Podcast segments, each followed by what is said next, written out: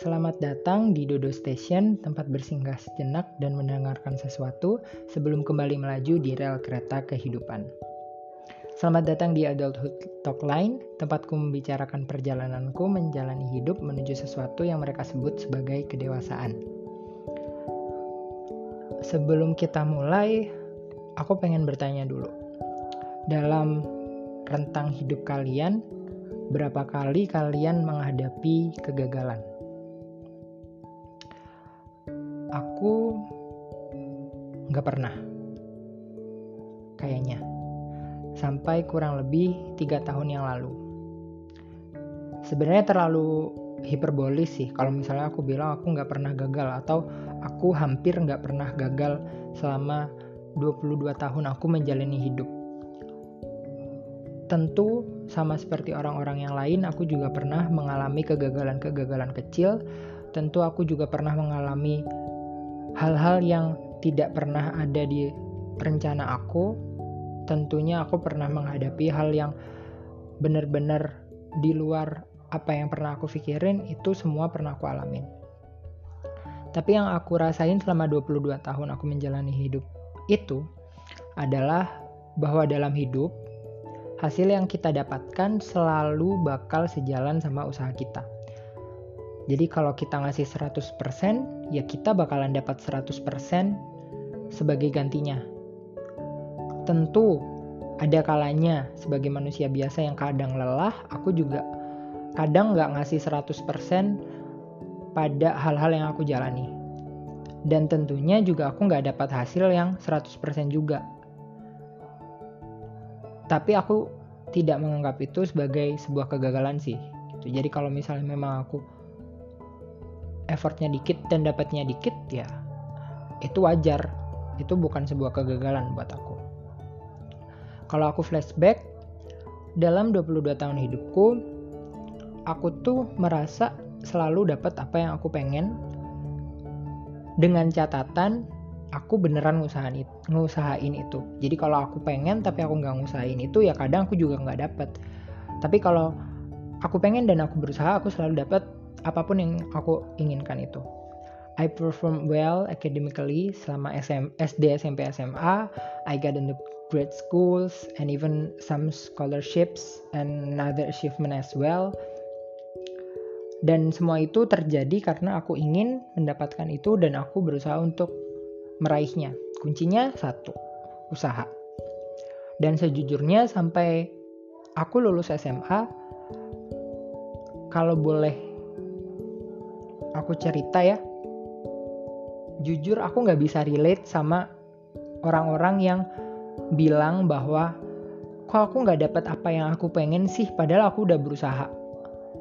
Aku nggak bisa relate sama kata-kata itu. Karena buat aku dulu itu semua nggak logis. Kalau kamu udah berusaha maksimal kamu pasti dapat apa yang kamu pengen. Gak mungkin enggak kalau kamu gagal artinya ya usaha kamu masih kurang jadi aku hidup dengan mindset seperti itu selama ya kurang lebih dari SMP atau mungkin SD kalau aku udah berpikir cukup dalam tapi aku lupa. Yang aku ingat aku bener-bener pegang prinsip itu tuh SMA. Jadi kalau misalnya ada teman yang curhat, uh, dia udah usaha tapi dia gagal ya pasti respon aku mostly ya sebenarnya usaha kamu masih kurang. Karena kalau kamu udah usaha cukup, ya pasti kamu dapat apa yang kamu pengen. Itu mindset aku selama SMA. Sampai akhirnya nih aku masuk kuliah. Nah pas aku masuk kuliah ini sejujurnya semua mindset aku tadi tentang hard work, hard work itu kayak dijungkir balik. Bener-bener dikasih lihat bahwa hidup dunia itu nggak bekerja seperti apa yang kamu pikir, nggak bekerja seperti yang ada di kepala kamu. At some point aku pernah usaha 700% lah bisa dibilang. Itu lebih dari 100% lah pokoknya udah usaha sebanyak itu dan tapi hasilnya tuh kayak sangat di bawah kayak kisarannya mungkin kalau di persenin ya 50% lah mungkin. Bener-bener di masa ketika aku kuliah itu aku menghadapi kenyataan bahwa usaha itu nggak lagi sejalan sama hasil yang aku dapetin. Tapi sejujurnya apakah aku menganggap semua itu sebagai sebuah kegagalan? Nope. Kenapa? Karena sebenarnya sejujur sejujur jujurnya banget, aku tahu jauh di lubuk hati aku yang paling dalam, aku tuh sebenarnya nggak sepenuhnya pengen dapetin apa yang waktu itu aku usahain. Aku pengen dapetin itu just because I had to. Kayak orang lain pengen itu, jadi aku harus melakukan itu. Atau orang tua kata mereka orang tua akan bangga kalau misalnya aku dapat IP segini kata orang uh, prestasi yang baik adalah ketika IP kamu segini jadi kayak ya aku ngejar itu semua simply karena orang-orang melakukan itu simpelnya kayak gitu meskipun dalam hati aku aku sadar aku nggak sepenuhnya pengen itu gitu. Jadi ketika aku gagal gagal gitu nggak nggak dapet target apa yang sempat aku pasang ya aku nggak nganggap itu sebagai sebuah kegagalan banget sih. It's not a, very big failure gitu. Jadi kayak ya udah gitu. Aku nggak dapet. Tapi itu menurut aku bukan kegagalan. Jadi aku nggak menghitung itu sebagai sebuah kegagalan. Makanya aku bisa ngasih statement bahwa di 22 tahun aku menjalani hidup aku hampir tidak pernah mengalami kegagalan.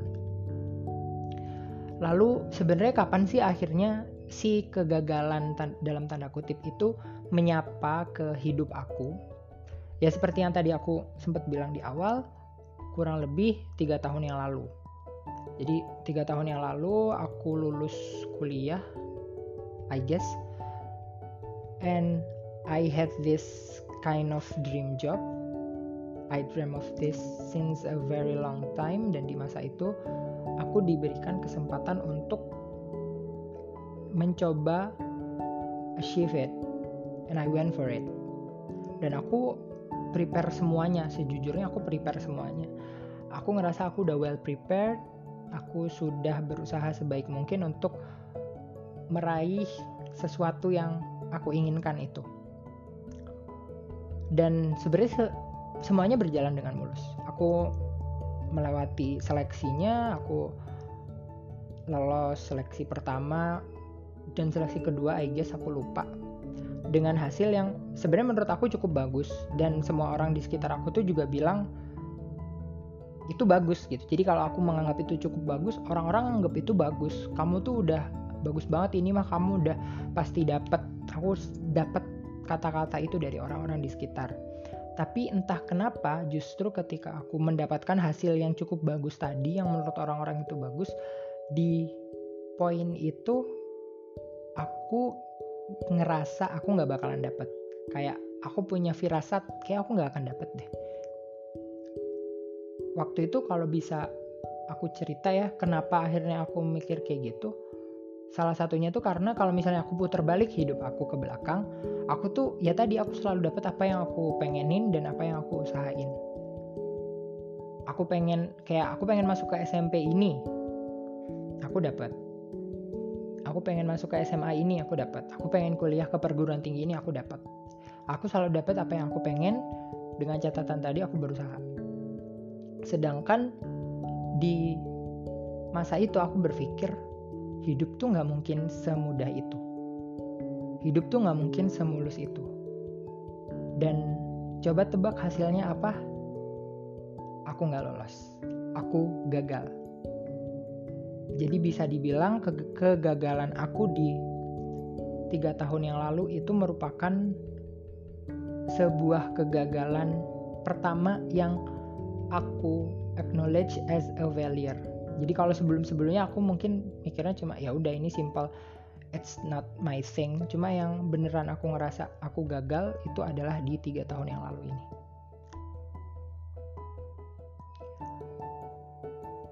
aku pernah sempet sih cerita hal ini ke tentang firasat aku tadi ke beberapa orang dan ada ada dari beberapa dari mereka yang bilang itu kamu kayak gitu karena kamu udah kesugesti dari awal bahwa kamu nggak lolos itu tuh karena kamu udah kepikiran gini gini gini gini well menurut aku maybe yes but maybe not but one thing for sure I am great I am grateful of that so-called failure.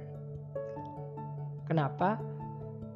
Karena aku jujur aku belajar banyak banget dari situ dari titik kegagalan aku tiga tahun yang lalu ini.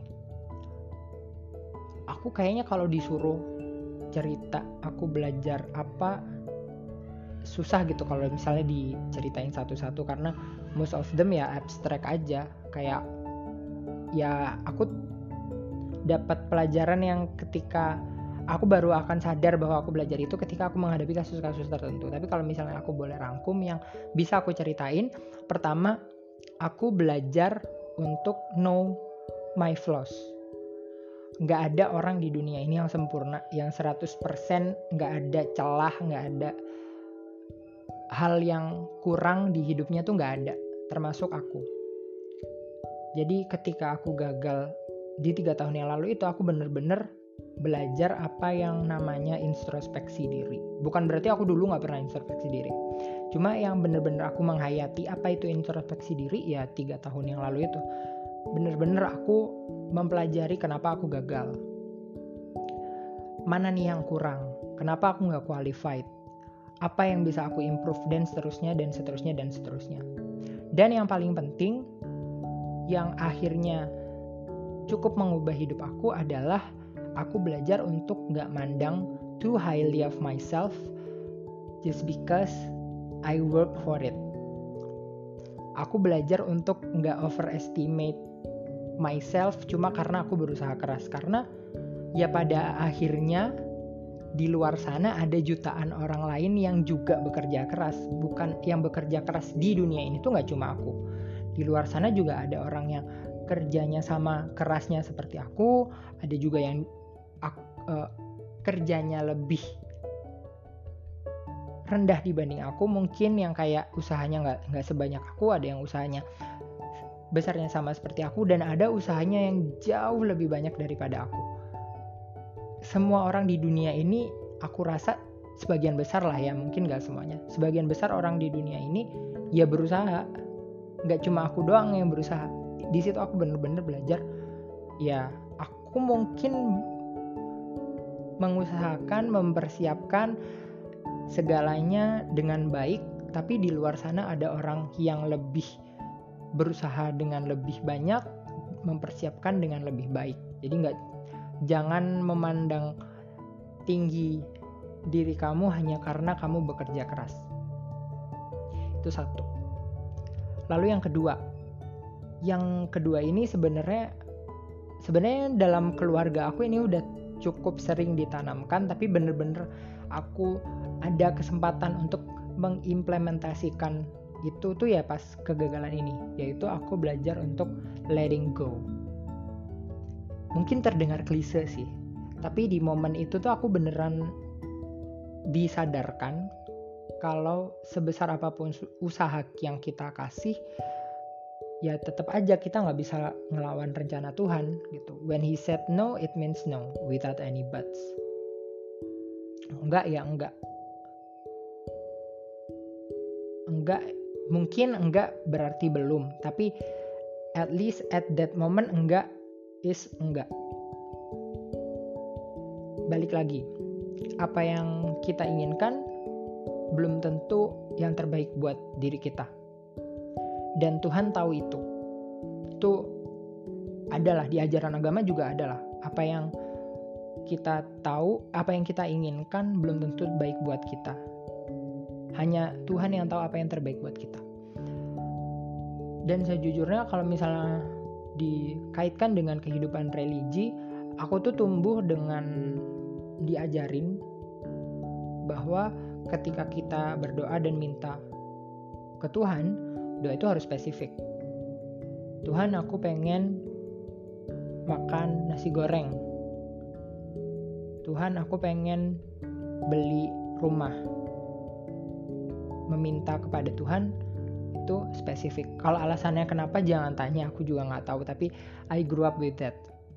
Termasuk ketika dulu aku pengen masuk sekolah-sekolah tertentu pas SMP, pas SMA, pas kuliah aku pengen uh, aku sedang menghadapi keinginan-keinginan tertentu ya aku berdoa aku minta kepada aku minta kepada Tuhan secara spesifik gitu ya. Tuhan aku pengen masuk ke sekolah ini lewat jalur ini bahkan sampai sedetail itu.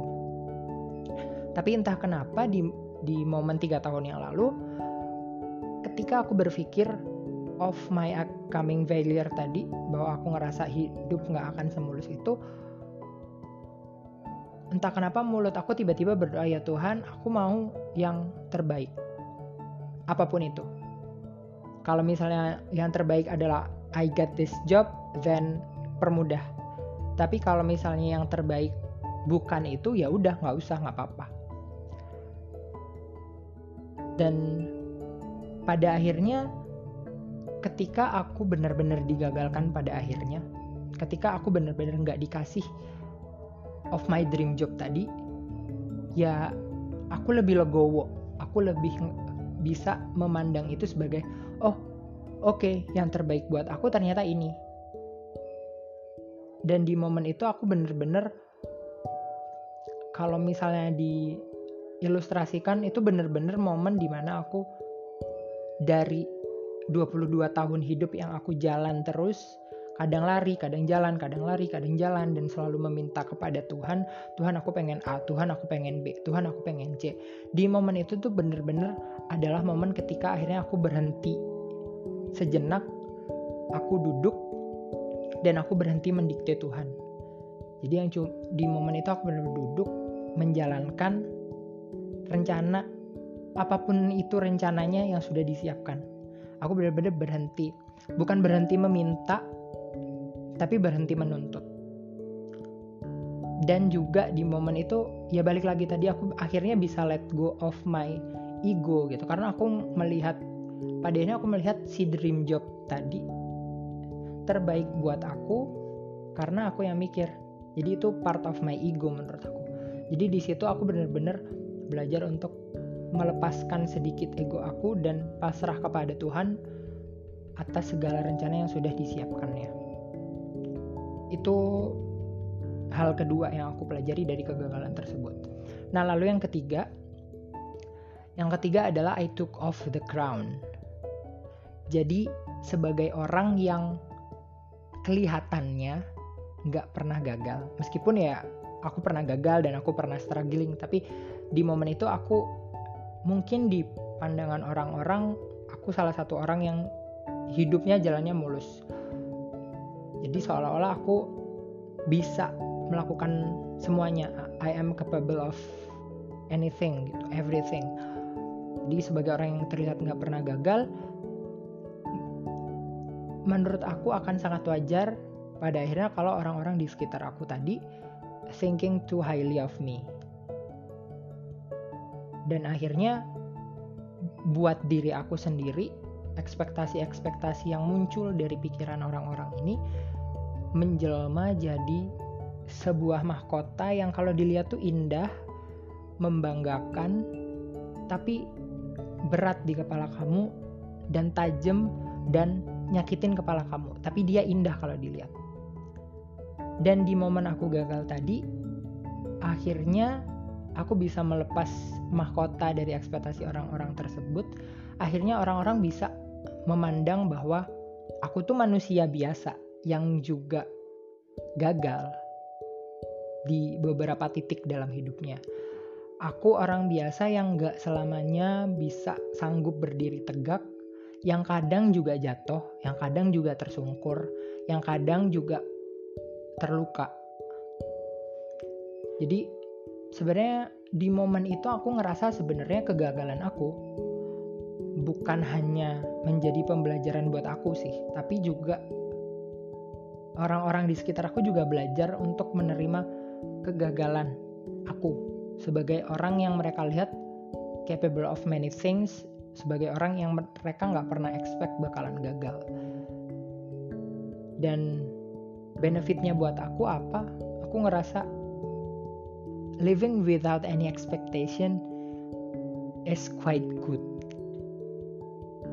bahwa ketika kita hidup tanpa ekspektasi orang lain, ketika kita berusaha sebaik-baik yang bisa kita perbuat tanpa perlu mikirin apakah ini cukup bagi orang lain itu tuh hidup yang menurut aku sangat menenangkan. Bukan hanya menyenangkan tapi juga menenangkan. Jadi kita bisa lebih fokus ke diri kita sendiri tanpa perlu mikirin apakah ini good enough buat orang lain apakah ini apakah usahaku udah cukup menurut orang ini? Apakah prestasi aku udah cukup menurut orang ini? Apakah fisik aku udah cukup baik dilihat orang-orang? Just let go of that things. Ya udah.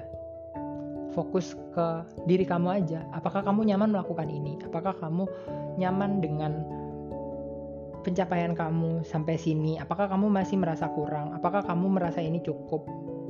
Fokus ke diri sendiri. Di momen itu bener-bener aku berpikir bahwa ya yang paling penting tuh sebenarnya ya diri kita. Diri kita as the true self gitu. Bukan cuma diri kita sebagai pemenuhan ekspektasi dari orang-orang yang berekspektasi pada kita. Dan semua orang pernah gagal. Itu yang ketiga. Nah lalu yang keempat mungkin ini yang terakhir kali ya aku agak susah untuk menjelaskan yang lain. But anyway, yang keempat adalah aku melihat kegagalan dari jendela yang berbeda. Di momen itu aku bener-bener apa ya mengilhami, bener-bener menyerap apa sih maksud dari pepatah kegagalan adalah kesuksesan yang tertunda. Itu kan frase pepatah yang sangat common yang kita kayak denger itu berjuta-juta kali kegagalan adalah kesuksesan yang tertunda. Meskipun sebenarnya kalau boleh jujur dari kacamata aku, kalimat itu tuh nggak sepenuhnya benar sih. Buat aku kegagalan adalah kesuksesan yang tertunda only if kamu benar mau belajar dari kegagalan itu. Kalau misalnya kamu gagal dan kamu koar-koar, kegagalan adalah kesuksesan yang tertunda tapi kamu cuma rebahan kamu melakukan hal yang sama seperti ketika kamu melakukan kegagalan sebelumnya enggak. There is no improvement at anything ya menurut aku kegagalan cuma akan jadi kegagalan sih kalau kayak gitu. Atau kamu cuma nyari excuse dari kegagalan adalah kesuksesan yang tertunda ya kegagalan itu akan selamanya jadi kegagalan menurut aku. Jadi poin pentingnya adalah kegagalan adalah kesuksesan yang tertunda. Only if kamu belajar dari kegagalan itu. Only if kamu benar-benar mengintrospeksi diri kamu sedetail itu benar-benar kamu improve apa yang salah dari diri kamu, apa yang kurang dari diri kamu, baru di situ kegagalan, baru akan menjadi kesuksesan yang tertunda from my point of view ya somehow sih sejujurnya aku sangat sangat mengerti kalau misalnya ada orang yang akhirnya akan berpikir ya kamu ngomong kayak gitu karena kamu cuma sekali gagal dalam hidup kamu. Iyalah ngomong kayak gitu dibanding dibanding semua kegagalan aku hidup kamu tuh mulus banget. But believe me my life had never been smooth. I also fought in a battlefield and so do the others ya kalau misalnya aku bisa bilang ya aku bisa bilang aku bisa list kegagalan-kegagalan aku setelah tiga tahun yang lalu itu. Dalam tiga tahun itu aku juga mengalami banyak sekali kegagalan. Tapi ya what is the point anyway kalau misalnya aku harus ngelis itu semua? Toh ini juga bukan pertandingan siapa yang gagal lebih banyak dalam hidupnya. Yang jelas sih kalau menurut aku nggak ada orang yang hidupnya mulus di dunia ini. Termasuk orang-orang yang kadang kita tunjuk-tunjuk sebagai orang yang hidupnya enak because they live under privilege. Mereka menurut aku mereka juga ngadepin perangnya sendiri yang mungkin berbeda dengan perang yang kita hadapin. But still mereka juga struggling, mereka juga melakukan usahanya sendiri dengan cara mereka sendiri. Percaya deh.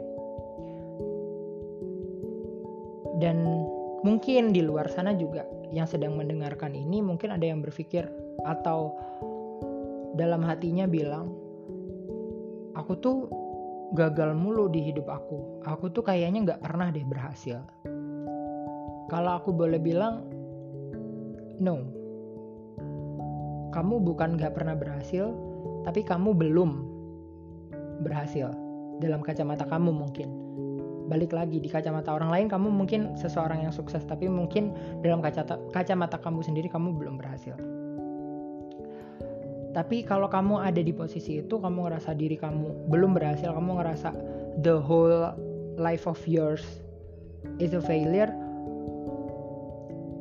Coba deh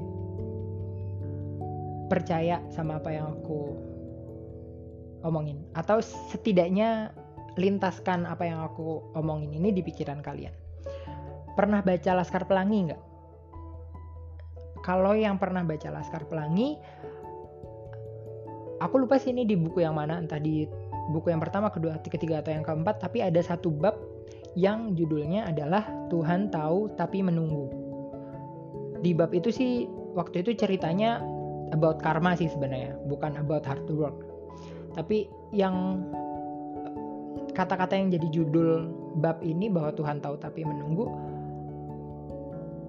aku interpretasikan sebenarnya sebagai mungkin sekarang belum waktu terbaik buat kamu dapetin apa yang kamu mau. Tapi yang jelas Tuhan tahu, Tuhan tahu bahwa kamu ingin, Tuhan tahu kalau misalnya emang itu terbaik buat kamu, tapi ya tadi dia menunggu. Mungkin nggak sekarang, mungkin nanti. Yang kita nggak tahu itu kapan. Tapi kalau misalnya terus-terusan kayak gitu tuh gimana sih? Kalau misalnya aku terus-terusan aku gagal terus kayak nggak ada berhasilnya. Hidup aku pahit terus nggak ada manis-manisnya. Tapi di sisi lain menurut aku sih aku pribadi percaya bahwa Tuhan ngasih kita rencana terbaiknya. Dan kita mungkin secara nggak sadar memberi makan ego kita dan bilang bahwa rencana kita yang terbaik.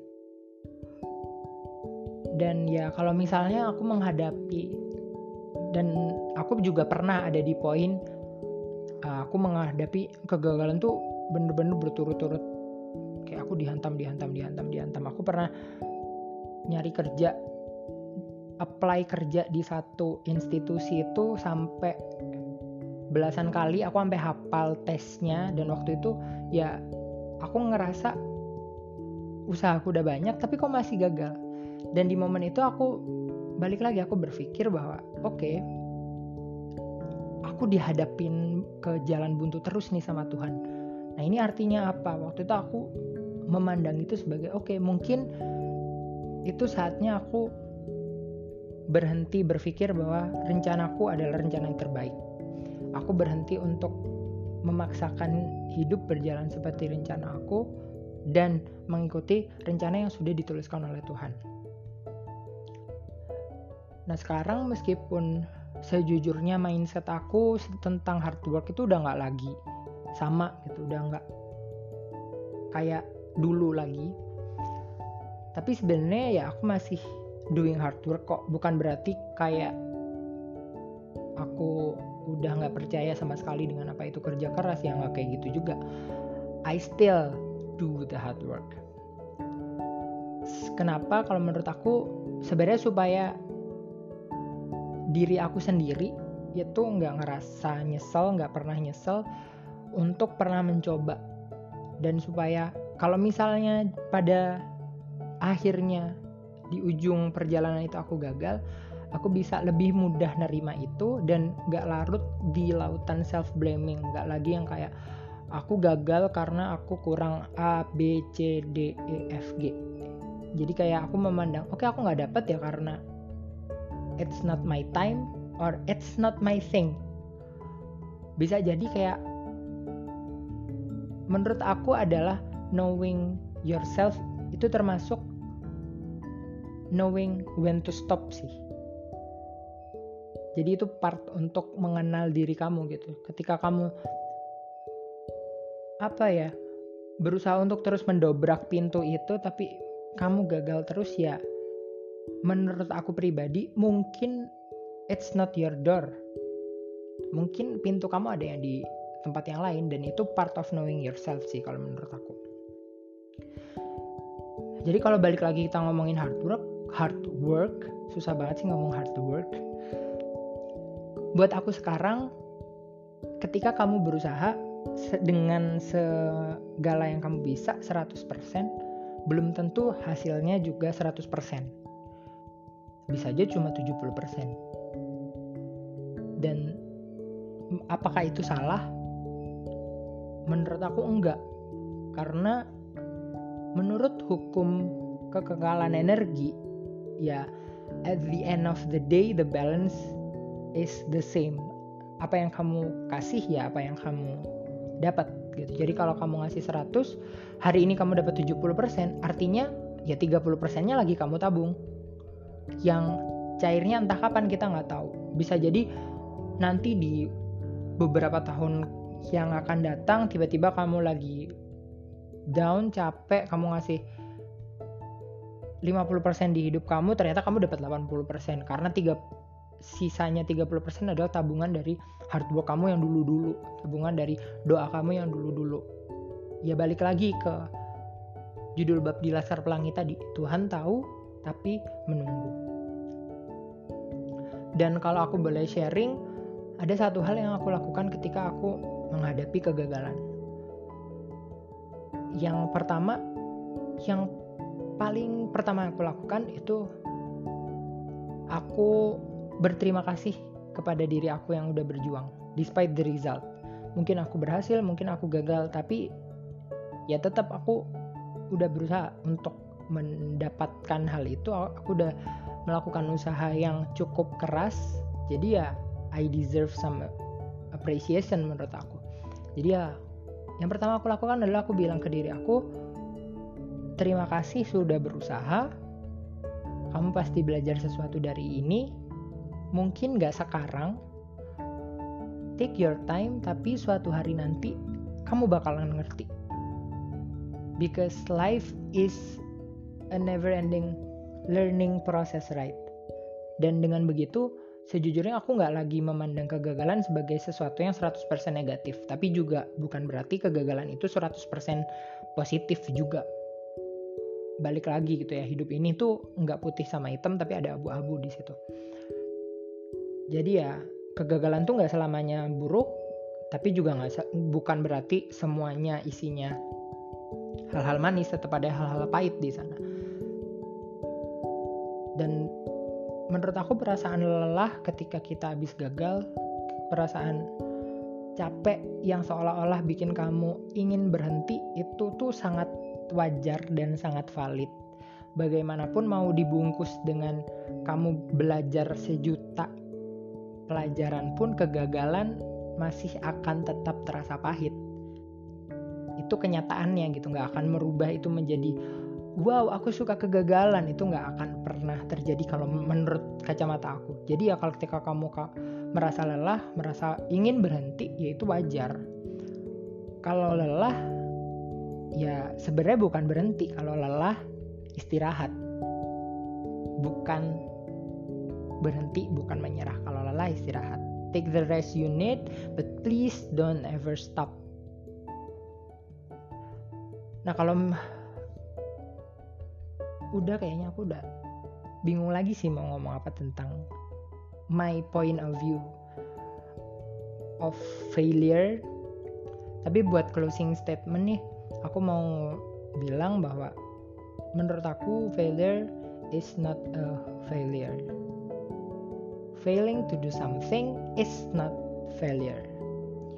Failure is when you give up on yourself and choose to stop when growing. Dan pesan penutup gitu ya buat yang lagi dengerin aku rasa kita perlu stop doubting on ourselves stop feeling upset and being too hard on yourself because at the end of the day you are not a failure. Karena Tuhan udah menciptakan kamu dengan segala keindahannya. Ya meskipun di situ ada bumbu-bumbu flow tapi tetap kamu bukan produk gagal dan Tuhan sudah punya rencana yang terbaik yang menunggu di depan jadi stop feeling that you are a failure oke okay. sekian ceritaku hari ini See ya ya. Semoga singgahmu hari ini menyenangkan.